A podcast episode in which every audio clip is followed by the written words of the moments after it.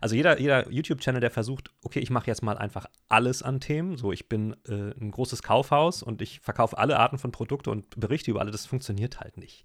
Genau, und danke. Ja.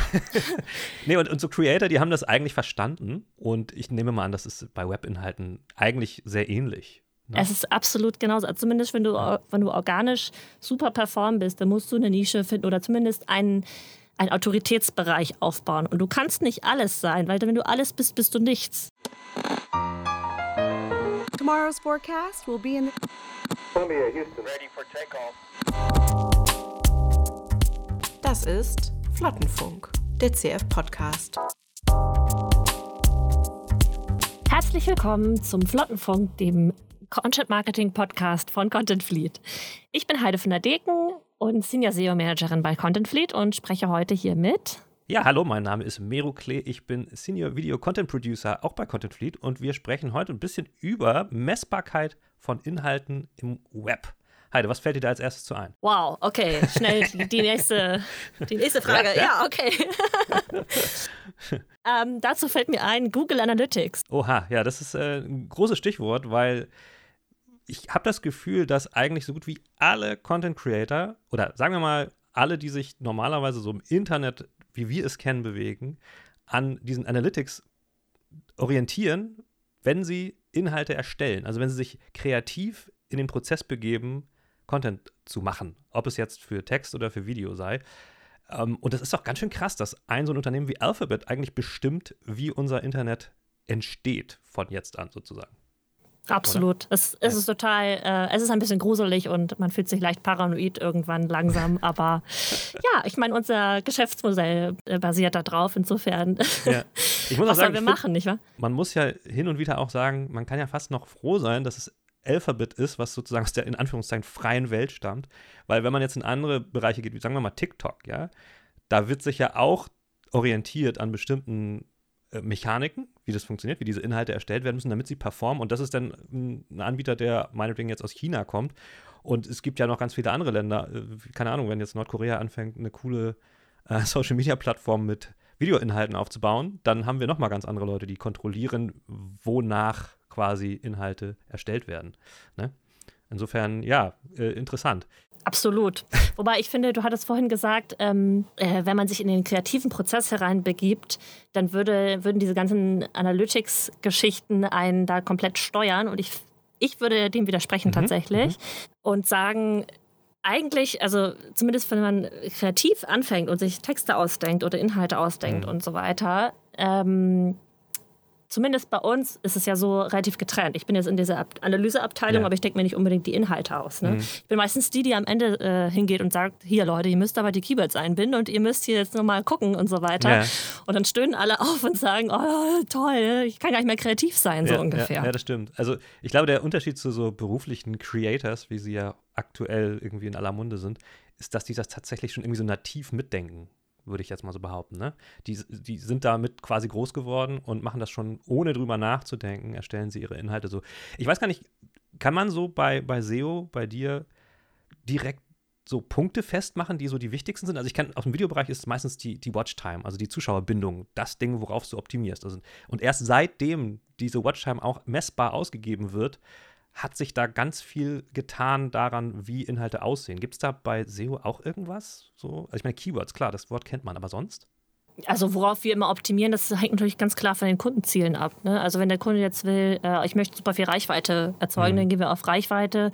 Und wir, natürlich wollen die Kunden am liebsten organische Reichweite, wir müssen sie nicht für bezahlen.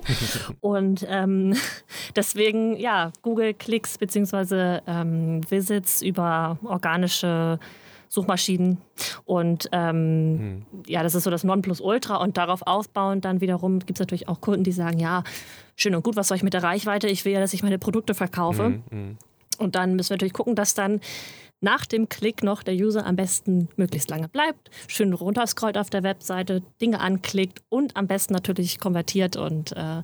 also es ist eigentlich nicht nur getan mit diesem, ich gucke, dass ich super SEO-optimiert bin oder SE optimiert mhm. ähm, und dass ich super viele Leute auf die Webseite kriege, sondern die müssen halt auch draufbleiben, müssen das gut finden und müssen auch noch wahrscheinlich was abschließen. Ja. Oder sollten am besten. Ja. Also es geht noch viel weiter darüber hinaus tatsächlich, ja. als nur Keywords zu optimieren. als jemand, der nur bedingt Einblick in den Bereich hat, ganz interessant. Ich wusste bis zur bestimmten Zeit nicht, dass es ja auch sowas wie eine gemessene Verweildauer auf Internetseiten gibt und dass die ein Faktor sind. Also für mich. Ach, echt? Ja, also ich dachte einfach, okay, klar, da ist ein Klick drauf und eine Page Impression und fertig. Um, ähm, aber tatsächlich ist das ja sehr ähnlich wie bei Videoinhalten, wo du tatsächlich eine genaue Kurve siehst, wann die Leute abgesprungen sind und das auch natürlich stark beeinflusst, wie dann ein Creator sein Video strukturiert. Und ähm, äh, ich, ich finde da übrigens ein ganz interessantes Gegenbeispiel, das ist mir aufgefallen, sind tatsächlich Podcasts. Denn ja, ich, ich habe ja. hab selbst auch einen Podcast und ich weiß aus eigener Erfahrung, dass die Messbarkeit da echt nur sehr bedingt gegeben ist. Ähm, die Plattformen. Noch. Ja, noch, genau, noch, genau, genau. Und die Plattformen machen das alle total unterschiedlich. Du kriegst die Daten nicht irgendwie einheitlich lesbar. Und ja, das, das ich, ich fürchte, sobald sich das jetzt dann ändert, weil natürlich seit Jahren so äh, der Markt, Podcast steigt ja krass und da ist natürlich auch irgendwie Geld drin, das wird sich irgendwann ändern und dann werden auch die Formate ganz anders sein, als sie es jetzt sind. Weil jetzt ist Podcast ja quasi Kraut und Rüben inhaltlich gesehen. Da, oder? Also so ja, finde ich das. Ja, also weiß ich nicht tatsächlich. Ich sage jetzt so, ja, ja, natürlich, aber ich weiß es eigentlich nicht, weil ich bin nicht so der Podcast-Profi. Aber ähm, ja, also klar, ich denke mal, das wird immer mehr Tools äh, irgendwann geben, die das alles ganz genau analysieren und auslesen mhm. und so weiter. Und dann kommt wahrscheinlich irgendeine europäische ähm, Regelung, ja. wie zum Beispiel DSGVO. Und dann kann man gar nichts mehr messen, es sei denn, die User stimmen zu. Und dann ist es natürlich wieder super viel schwieriger. Aber ich glaube, ja. ich meine, wir können auch über Tracking einen Podcast machen. Da hätten wir eine ganz andere Ebene. Ich glaube, da würde ich hier nicht sitzen. Ähm, ja, aber genau, wir müssen wieder zu den Inhalten zurückkommen, auf jeden Fall. Ja. Und ich finde, gerade bei Google ist es so, also ne, es gibt immer, man redet immer von diesen ganzen Algorithmus-Updates und hier wieder ein Google-Update, wieder ein Google-Update mhm. und so mhm. weiter. Und dann fragen natürlich immer alle, okay, was, was, was war in diesem Google-Update? Was wurde geupdatet? Ja. Was müssen wir besser machen? Und das Einzige, was Google einem sagt, ist dann so, ja, ihr müsst halt qualitativ gute Kon also Inhalte schreiben. Ja. Und ähm, wir denken nur so, ja, danke Google für nichts. das, ähm, das kann halt alles und nichts sein. Ne? Was ist qualitativ das verstehe ich ja auch nicht. gut? Warum ist das eigentlich so, dass, ich meine, letztlich will ja eigentlich Google oder keine Ahnung, jeder andere Plattformbetreiber will das ja auch, also ob es jetzt ein Instagram mit Reels oder TikTok ist, die wollen ja, dass man performante Inhalte erstellt. Warum verheimlichen sie den Erstellern dann die Regeln, nach denen sie spielen sollen? Das verstehe ich nicht so genau. Ja, es ist, also ich, ich glaube, ich verstehe es. Ich glaube, es ist gar nicht so dumm, weil ähm, es natürlich so ist, Google soll immer mehr oder ist auch immer mehr wie ein menschlicher Nutzer, eine menschliche ja. Nutzerin. Ähm, und versucht das immer besser zu imitieren, versteht immer mehr so semantische Inhalte und was weiß ich alles. Das ist Wahnsinn, dieses Machine Learning, was dahinter mhm. ist, äh, jeden Tag Daten sammelt ohne Ende. Mhm. Ähm, und sie versuchen natürlich, also was Google, glaube ich, versucht ist, ähm, dass das Internet soll quasi organisch besser werden, ja. sozusagen. Ja. Also wenn man jetzt alles vorschreiben würde, was mehr gemacht werden muss. Da müssen mehr Keywords in Title oder irgendwie sowas zum Beispiel. Ja. Dann würde das natürlich künstlich optimiert werden. Und dann würden sich wahrscheinlich gar nicht wirklich die besten Inhalte als die besten Rankings herausstellen. Wenn man jetzt aber sagt, man muss den ganzen Inhalt gut machen, mhm. so, und das gar nicht so spezifiziert, dann versuchen alle an allen möglichen Stellschrauben zu drehen und dann ja, ja, ja. ist es hoffentlich so, äh, ja, dass wirklich gute Inhalte auch wirklich gut ranken, so ungefähr. Also quasi Alphabet will, will das Internet vor uns Menschen schützen. vor dem Impuls, immer ja, alles zu überoptimieren. Vor den SEOs, vor den SEOs. Ja. Kann man so sehen. Aber auch ganz interessant. Und YouTube-SEOs. Wenn ich, wenn ich YouTube-Videos gucke, ne, also ich bin ja in dem Bereich tätig, dann kann ich eigentlich relativ deutlich erkennen, ob derjenige, der den Inhalt erstellt hat, weiß, was er da tut. Ist das bei dir auch so, wenn du Internetseiten liest? Um, ähm. weißt du, was ich meine? Also ich, ich erkenne sofort, der YouTuber, der weiß, okay, er muss, keine Ahnung, in den ersten 15 Sekunden muss er die Leute binden und dann macht er das und das. Äh, ich meine, klar, ich weiß jetzt auch, dass das Toplisten im Web gut performen, aber darüber hinaus, siehst du sowas, wenn Leute da optimieren? Ja, ja, also schon, man sieht natürlich, okay, ist dieser, ist dieser Text jetzt SEO optimiert oder nicht? Ja. Irgendwie schon, aber ich glaube, bei YouTube ist es viel, viel krasser. Weil äh, bei YouTube hast du natürlich auch noch das Bild und den Ton und die Person, die du siehst. Und du hast nicht nur einen Text. Das ist natürlich ja. nochmal was ganz anderes irgendwo, obwohl es auch irgendwie dasselbe ist, gefühlt. ähm, ja, ist schwierig, aber ich würde schon sagen, man erkennt schon optimierten Text und man sieht ja auch, okay, hier kann man ja. noch was dran optimieren oder nee, der ist super so. Ja. Ähm, Aber so, es gibt kein Schema F. Und das ist total wichtig. Das ist mega wichtig bei Suchmaschinenoptimierung, ja. Ich glaube auch, dass es so ist, dass, also bei, auf YouTube ist es meinem Gefühl nach auch oft so, dass die Leute total als Helden gefeiert werden, die halt Inhalte machen, die super performen, aber irgendwie ganz anders sind. Die, die, die organisch performen, weil sie anders aussehen. Das sind dann so die, die Helden, so ob es jetzt, keine Ahnung, damals ein Casey Neistat war oder so, der, der, der Dinge einfach auf eine ganz andere Art und Weise macht und die funktionieren. Ich glaube, das wird wahrscheinlich im Web auch so sein, wenn jemand irgendwie so einen Blog-Eintrag schreibt und der verbreitet sich einfach dann ob es jetzt viral ist oder wie auch immer. Wenn es viral geht, ne? Ja, ja, ja genau. dann muss es viral gehen. Und ja. bei Suchmaschinenoptimierung ist natürlich immer so, du musst gefunden werden. Und dann musst du natürlich gucken, dass du auch zu den Worten gefunden wirst, äh, zu, zu denen mhm. du gefunden werden möchtest. Und dann musst du natürlich diese Worte auch benutzen. Irgendwie ist es ja auch logisch. Ich meine, bei YouTube ist es ja auch so, entweder du gehst viral, weil du so krass anders bist als andere, mhm. oder du hast dich super gut optimiert, dass du gefunden wirst in der Suche, oder? Ja, ja, würde ich auch sagen. Also am besten wahrscheinlich eine Mischung. Und da ist es halt auch ganz stark so bei YouTube-Inhalten zählt die Nische. Du musst eine Nische finden und in der Nische halt der absolute Experte sein. Tja, absolut bei SEO auch genauso. Ja, siehst du, ne? Also jeder, jeder YouTube-Channel, der versucht, okay, ich mache jetzt mal einfach alles an Themen. So, ich bin äh, ein großes Kaufhaus und ich verkaufe alle Arten von Produkte und berichte über alle, das funktioniert halt nicht. Genau, und danke. Ja. das haben, Kannst du das bitte allen unseren Kunden erklären? okay, okay mache ich. Nee, und, und so Creator, die haben das eigentlich verstanden. Ähm, und ich nehme mal an, das ist bei Webinhalten eigentlich sehr ähnlich. Ne? Es ist absolut genauso. Also zumindest wenn du, ja. wenn du organisch super perform bist, dann musst du eine Nische finden oder zumindest einen, einen Autoritätsbereich aufbauen. Und du mhm, kannst genau. nicht alles sein, weil wenn du alles bist, bist du nichts. Ja. Und das ist super schwierig. Ähm, natürlich immer ja, also es ist nicht immer allen Kunden das zu erklären super schwierig, aber es gibt halt viele Kunden, die das eben die denken, ja, je mehr ich mache, desto besser ist es doch. Denn dann ja, ist ja, doch noch ja. hier viel mehr machen. Genau. Wenn ich jetzt 100 Texte im Monat schreibe, ist das doch viel besser, oder? Nein, es ist nicht per se einfach besser, sondern man muss eben gucken, dass man wirklich in seinem Themenbereich bleibt, ähm, dass man auch eine Nähe hat zum Produkt oder zur Brand, die Sinn macht, die das Ganze dann verbindet und mhm. so weiter. Und ähm, was mir gerade noch dabei einfällt, ist, dass ähm, was widersprüchlich ist tatsächlich bei Google, Sie wollen, dass alles organisch und super qualitativ hochwertig wächst. Mhm. Andererseits haben starke Marken immer noch einen krassen Vorteil. Also wenn jetzt zum Beispiel eine große Bank, die super bekannt ist, oder ein super großer Mobilfunkhersteller, der mega bekannt ist, mhm. eine Seite macht, die nicht gut SEO-optimiert ist, ja. ähm, rankt die meistens trotzdem besser und teilweise auf Platz 1 oder 2 oder sowas, äh, mhm. obwohl äh, es andere Seiten gibt, die viel besser optimiert sind. So. Aber nur weil sie diesen Markennamen haben ja. und diese Domain deswegen so bekannt ist und so weiter, haben sie dann einen Vorteil. Und das wiederum tatsächlich widerspricht dem Ganzen, finde ich, diesem, diesem schon, ja. äh, ursprünglichen Bedürfnis von Google oder sowas ja, diesem, alles besser zu machen. Demokratisierungsbedürfnis von Inhalten sozusagen. Ne? Das. Äh, eigentlich geht es ja darum, dass und, und da muss man, finde ich, auch als Content-Ersteller, und das ist, finde ich, ganz cool, so bei so einer äh, Agentur, wie wir es sind, immer die erste Maxime ist, das aus Nutzersicht zu sehen, das Thema. Und das ist ja auch, was die, was die Plattformen möchten. Dass Inhalte ja, so, so, erstellt werden, dass sie aus Nutzersicht befriedigend sind. So. Und das ist die Herausforderung. Ja. Und ich glaube, das vergisst man auch einfach so, weil man betriebsblind ist manchmal beim Content erstellen und das ist immer wieder so der, der Loop so nach hinten, der Schulterblick muss kommen, so wie reagiert ein Nutzer, findet der das gut und ich habe auch das Gefühl, dass ich Kunden erzählen muss, so, es geht nicht darum, was ihr zeigen wollt. Es geht darum, was will der Zuschauer sehen. Und ja, richtig. Ne, das wird wahrscheinlich Ganz bei Internetseiten genau. genauso sein. Oder was will der, der User, die Userin sehen, äh, ja. lesen? Ja. Was, sucht, was, sucht, die Person gerade? Ja. So, ja. Da ist dann aber auch irgendwie, finde ich, mh, hm, die Frage irgendwann, was ist für diese ganzen Probleme, die entstehen, die Lösung?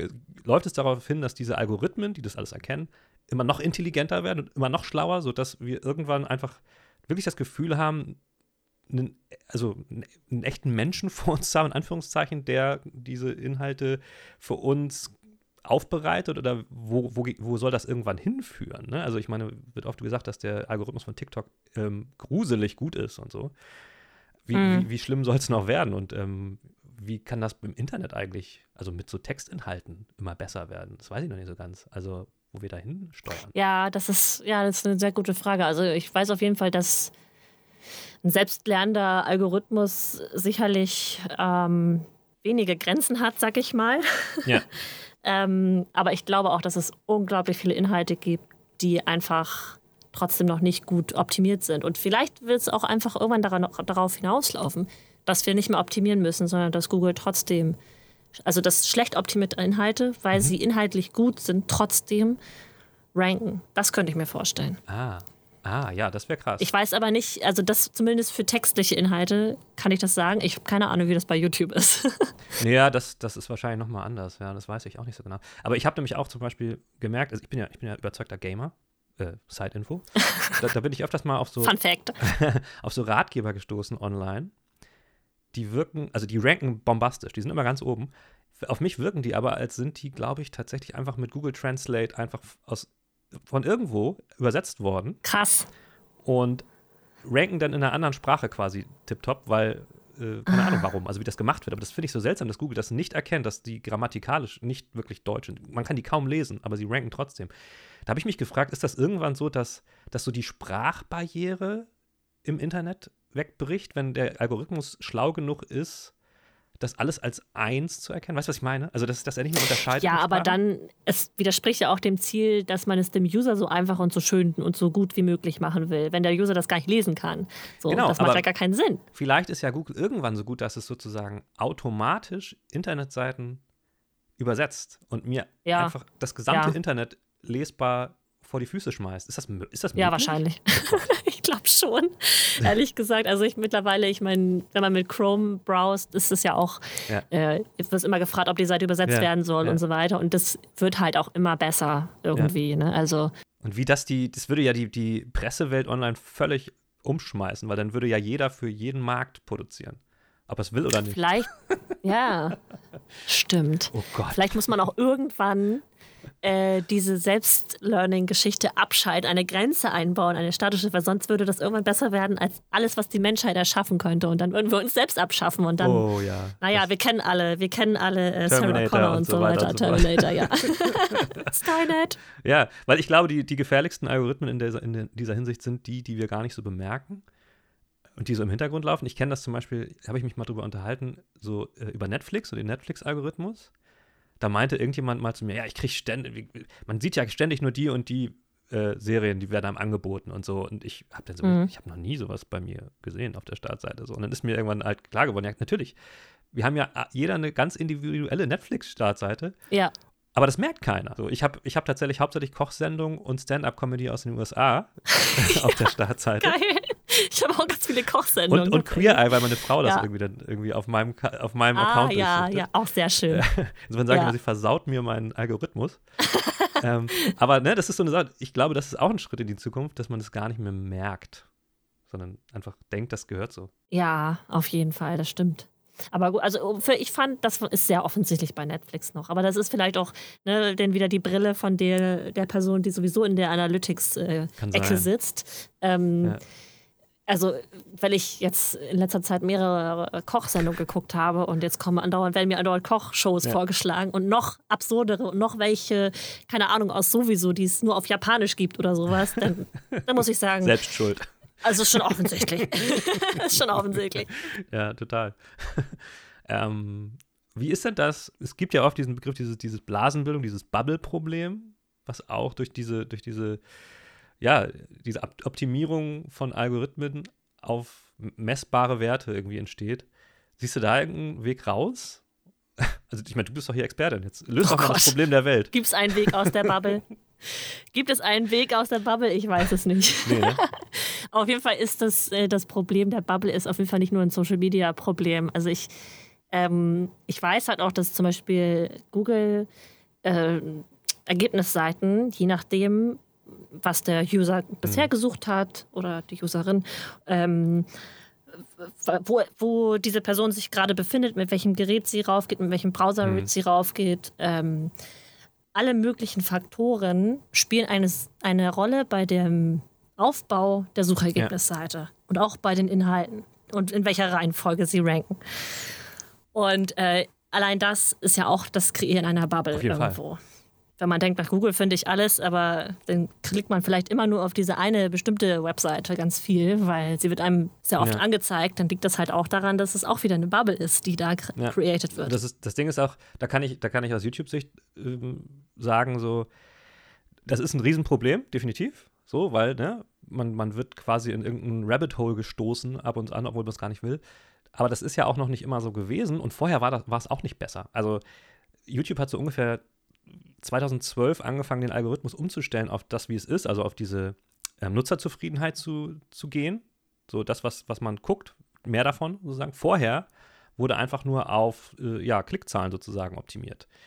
Und ähm, das ist auch keine Lösung fürs Problem. Ja. Das drängt halt, also das hat die ganze Plattform Richtung Clickbait einfach nur gedrängt. So, da waren einfach nur die Sachen, die am meisten Klicks bekommen, die werden dann noch höher eingestuft und so. Das heißt, ohne Algorithmen kommen wir, glaube ich, auch nicht so unbedingt aus. Ne? Nee, das stimmt. Ja, ja, das, die werden ja auch deswegen immer angepasst und immer besser, ne? wenn man jetzt nur auf die Click-Through-Rate optimiert. Ja. Ähm, äh, auch bei, bei Google ist es ja auch so, da kommen ja auch ganz viele Faktoren mit rein in das Ranking. Es ist nicht mhm. nur die Click-Through-Rate oder wie oft das Keyword eingebunden ist oder wie viele andere Keywords da noch drin sind, sondern eben auch sowas wie eine Time-on-Site oder eine Absprungrate zum Beispiel jetzt. Und ähm, Google merkt, die User gehen drauf, aber die sind unzufrieden und gehen häufig dann wieder zurück. Ja dann wird es eben auch, es ist ein User-Signal, das wird gesammelt, es wird ausgewertet und dann wird es eben auch wieder sich aufs Ranking ausspielen. Also es ist, äh, es ist alles verbunden.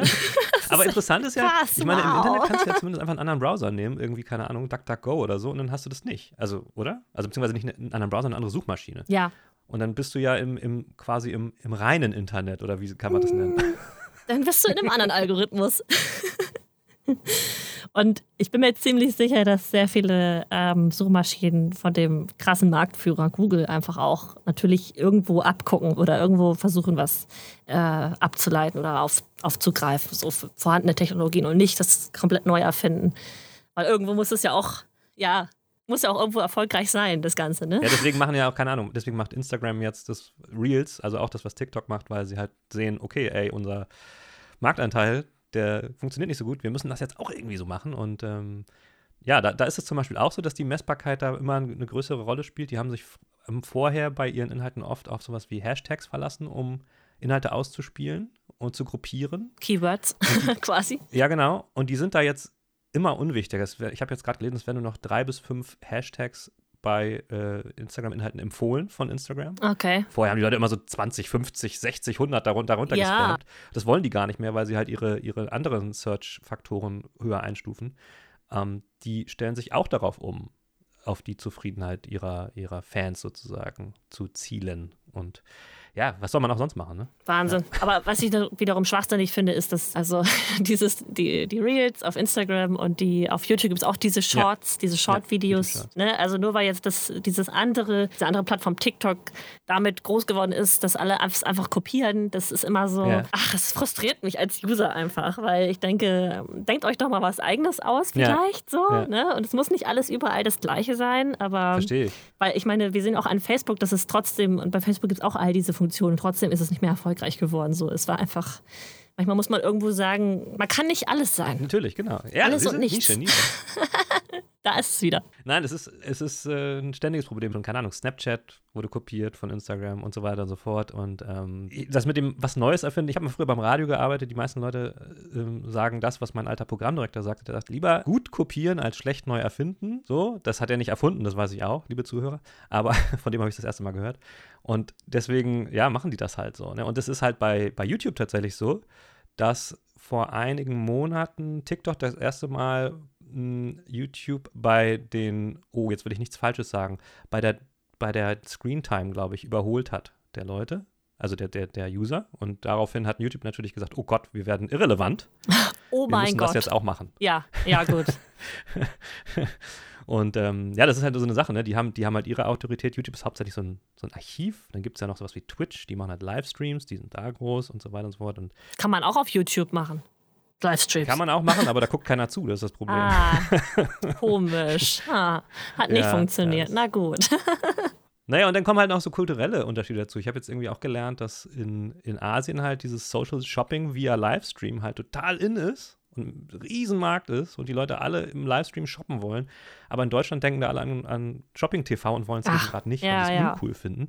Das ist halt kulturell einfach bedingt. Ne? Also ja, da geht es ja nicht nur um die reinen messbaren Zahlen, sondern auch so ein bisschen um so eine ja, kulturelle, einen kulturellen Hintergrund, eine Erfahrung und eine Konditionierung der Leute. Also ja, nicht so ganz einfach. Absolut. Ne? Marketing ist nicht umsonst so ein breites, riesiges Feld, wo man alle, in alle möglichen Richtungen gehen kann. Also man muss ja eben auch alle möglichen Richtungen irgendwo äh, beachten. So, ne? immer, immer die Zielgruppe analysieren, immer gucken, ne, was sind eigentlich unsere UserInnen für Leute. Und das ist eben ja, genau, bei SEO auch genauso aktuell. Also was passt zum, zur Plattform, was sind die Leute, die wir erreichen wollen und wie sprechen wir sie dann an mit SEO-Maßnahmen zum Beispiel. Ja, und das Wichtige ist dann halt auch, dass man entsprechende Experten jeweils an Bord hat, die dann, wenn der Kunde jetzt mal sagt, ich will jetzt plötzlich äh, neben einem tollen Video auf TikTok, auf YouTube dann auch noch 20 SEO-Ratgeber, dann äh, ist das sehr gut, wenn man das unter einem Dach machen kann, aber da braucht man halt auch die Leute für. Ne? Das ist ja. auch nicht überall so, sage ich mal so.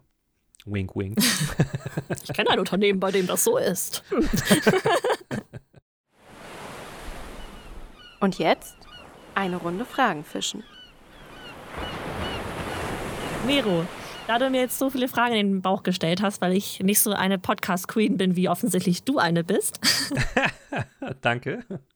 Leite ich nochmal schnell über zu einer kurzen Fragerunde, wo wir uns ja. super schnell Fragen an den Kopf schmeißen und auch super schnell beantworten sollen. Also ich bin selber gespannt, keine Ahnung. Ähm, wir müssen jetzt irgendwie schnell denken und es geht los. Es geht um Spontanität. Okay, ich versuche spontan zu sein. Genau. Wie beginnt dein idealer Arbeitstag? Oh, gute Frage. Also, mein idealer Arbeitstag beginnt damit, dass ich um 16 Uhr aufstehe. Nein. also, der beginnt hauptsächlich damit, dass ich das Morgenritual der Kinder irgendwie stressfrei über die Bühne bekomme. Also, die müssen natürlich noch, die müssen fertig gemacht werden, die müssen zur Schule gebracht werden, all das. Und ich hatte neulich eine, eine negative Anekdote, da sind wir im Stress los und dann ist mein siebenjähriger Sohn gegen ein Auto gefahren. Das stand zum oh Glück. Oh mein Gott. ich habe, ja, ich habe mich sehr erschrocken und das war nicht ideal. Und im idealen Arbeitstag läuft alles smooth und die kommen ganz easy in die Schule und dann setze ich mich gemütlich mit dem Kaffee hin und arbeite los. Okay, gut. Next. Jetzt Next. musst du mich fragen. Okay. Welches Tier wäre gut in deinem Job? Eine Datenkrake. das liegt nahe, ja. Ich hätte jetzt gedacht, so ein Gorilla, aber okay. ja, finde ich auch gut. Ja, Gorilla. Vielleicht mein Chef, ja. Wie verwirrst du Empfehlungsalgorithmen am liebsten? Wow. Oh, hm, das ist also jetzt als User würde ich mal sagen, dass ich einfach ab und zu mal was suche. Also ich bin jetzt wieder bei Netflix im Kopf, was ich normalerweise überhaupt nicht machen würde, also gucken würde. Und dann gucke ich tatsächlich auch ganz gespannt darauf, wie denn meine Startseite sich verändert und was mir so als nächstes vorgeschlagen wird. Das ist, äh, das kann man wirklich als Experiment machen. Geil. Und also ich kenne das auch zum Beispiel bei Spotify, ne, mit Musik ist das auch so. Ja. Ich habe irgendwann diesen, ich habe diesen Familienaccount irgendwann gekauft, weil ich keine Lust mehr darauf hatte, dass meine Empfehlungen von meiner Frau versaut werden. Deswegen habe ich jetzt das viel, viel teurere Abo abgeschlossen, nur damit ich meinen eigenen Algorithmus für mich habe. Oh, dann bist du aber voll in die Algorithmusfalle getippt. Sorry. Mist, oder? Ja, so ist das eben. Ach ey. Na gut. Nächste Frage. Welches Content-Format hat deiner Meinung nach so richtig Zukunft? Wow, jetzt bin ich gespannt. Das ist der Geheimtipp für alle, die zuhören. Ähm, also, äh, also, ich würde sagen, große, lange Videoproduktionen und äh, ähm, teure vor allen Dingen. Viele Podcasts. Ähm, was ist noch teuer? ähm, wow, okay, das ist echt schwierig. Eigentlich gibt es keine einfache Antwort. Man muss immer gucken, was wünscht sich der User, die Userin und was ist angemessen, was, was passt, welcher Inhalt äh, ist am besten äh, welches Format passt am besten, den Inhalt zu transportieren. Genau, und vor allen Dingen, wir haben ja vorhin über Nischen gesprochen. Das ist natürlich dann auch die Frage, ne? wo will der Kunde hin und wer soll das überhaupt sich angucken? Ja, also einmal, was wollen die UserInnen und was wollen die KundInnen? Genau. Nächste Frage. was ist dein Lieblingsmeme oder Lieblingsgif? Wow. Boah. Ähm, oh, ich überlege, ich überlege. Ich, ich, so, ich kenne so viele, die ich richtig cool finde und immer wieder lachen muss. Ich, ich lande oft bei diesen Spongebob-Dingern, die ich aber eigentlich gar nicht. Ich habe nie Spongebob geguckt. Ich verstehe die nur. Ich liebe SpongeBob. SpongeBob Forever. Ich folge seit einiger Zeit so einem Twitter-Account, der immer die Inhalte postet, von den, aus denen Memes entstanden sind. Und das ist total interessant. okay. Und äh, es gibt so ein, es gibt so ein Meme von so, von so einer Gruppe Jugendlicher, die, die so, ähm, ah, wie beschreibe ich das denn jetzt? Das kommt aus so einem Videoformat von so einem Nicht-Rapper, der mit seinen Kumpels irgendwo im Park steht und dann immer so ganz schlecht rappt und irgendwelche anderen im Rap-Battle fertig macht. Und dann drehen, die, drehen seine Kumpels immer völlig durch und flippen so aus. Das kennt man, wenn man es mal gesehen hat. Kennt man, wenn man es gesehen hat, aber hätte man dabei sein müssen, ne? Ja. Okay. Ja. ne? das, ist das, das ist ja das Problem bei Memes. So, das ja. nächstes. Wer ist der bessere Chef, Yoda oder Gandalf? Oh, okay. Ah, wow, okay. wow. Wir machen also diesen Battle, ja? Okay. Nee, aber definitiv, ähm, boah, nee, das ist schwierig. Äh, nee, doch. Ne? Nein, doch, ja. Ich sage Yoda. Yoda, ich sage. Okay, würde ich mitgehen. Ja. Yoda ist so, der, der, strahlt, der strahlt so Frieden und Friedfertigkeit aus und Weisheit. Der stresst Yoda ist nicht. richtig chill, Ja, ist richtig chill, ja. Das war schon, das ist ja schade. Oh, naja, dann äh, ist unsere kleine Gesprächsrunde wahrscheinlich jetzt so langsam gegen Ende und ich fand es sehr erhellend, Heide. Vielen Dank. Ich fand's auch sehr, ja, vielen Dank dir. Also, ich glaube, ich habe viel gelernt, aber vielleicht muss ich es mir auch nochmal anhören. Ich, ich glaube ich auch, wir können uns mal, wir können uns ja sonst mal zusammensetzen und das Ultima, die ultimative Combo von äh, Website und YouTube-Kanal zusammenbauen und dann dominieren wir irgendwann die Welt und erringen auch die Ich, Herrschaft. ich finde, das ist ein super Plan. Super Das Plan. cool, das oder? machen wir. Alles klar. Ja. Aber wahrscheinlich kommen, kommen vorher noch diverse neue Kunden zu Content Fleet, die unsere Kapazitäten binden. Insofern mal das wird. Ähm, Gibt es diesen Podcast nochmal, Heide, bald? Äh, Ja, natürlich. Der Flottenfunk der kommt natürlich regelmäßig raus und jeden Monat mit neuen Leuten und neuen Gästen und neuen Gästinnen und neuen Themen. Themen zum Thema Content Marketing. Ne? Da kann man eine Menge lernen. Natürlich. Ja, ich hoffe, wir sehen uns mal bald wieder in Person. Wir sind jetzt äh, weit voneinander entfernt, aber es gibt ja zum Glück auch Remote-Meetings. Also wir sehen uns schon, so ist es nicht, aber dann auch nochmal face to Ja, niemand face, dafür, ne? dass du Okay. wegziehst. Also Ja, ich kann's, ne? Ich kann's. Remote Work und so. Super cool. auf jeden Fall. Super. Okay, dann vielen Dank fürs Zuhören und bis zum nächsten Mal. Tschüss. Ciao. Das war Flottenfunk.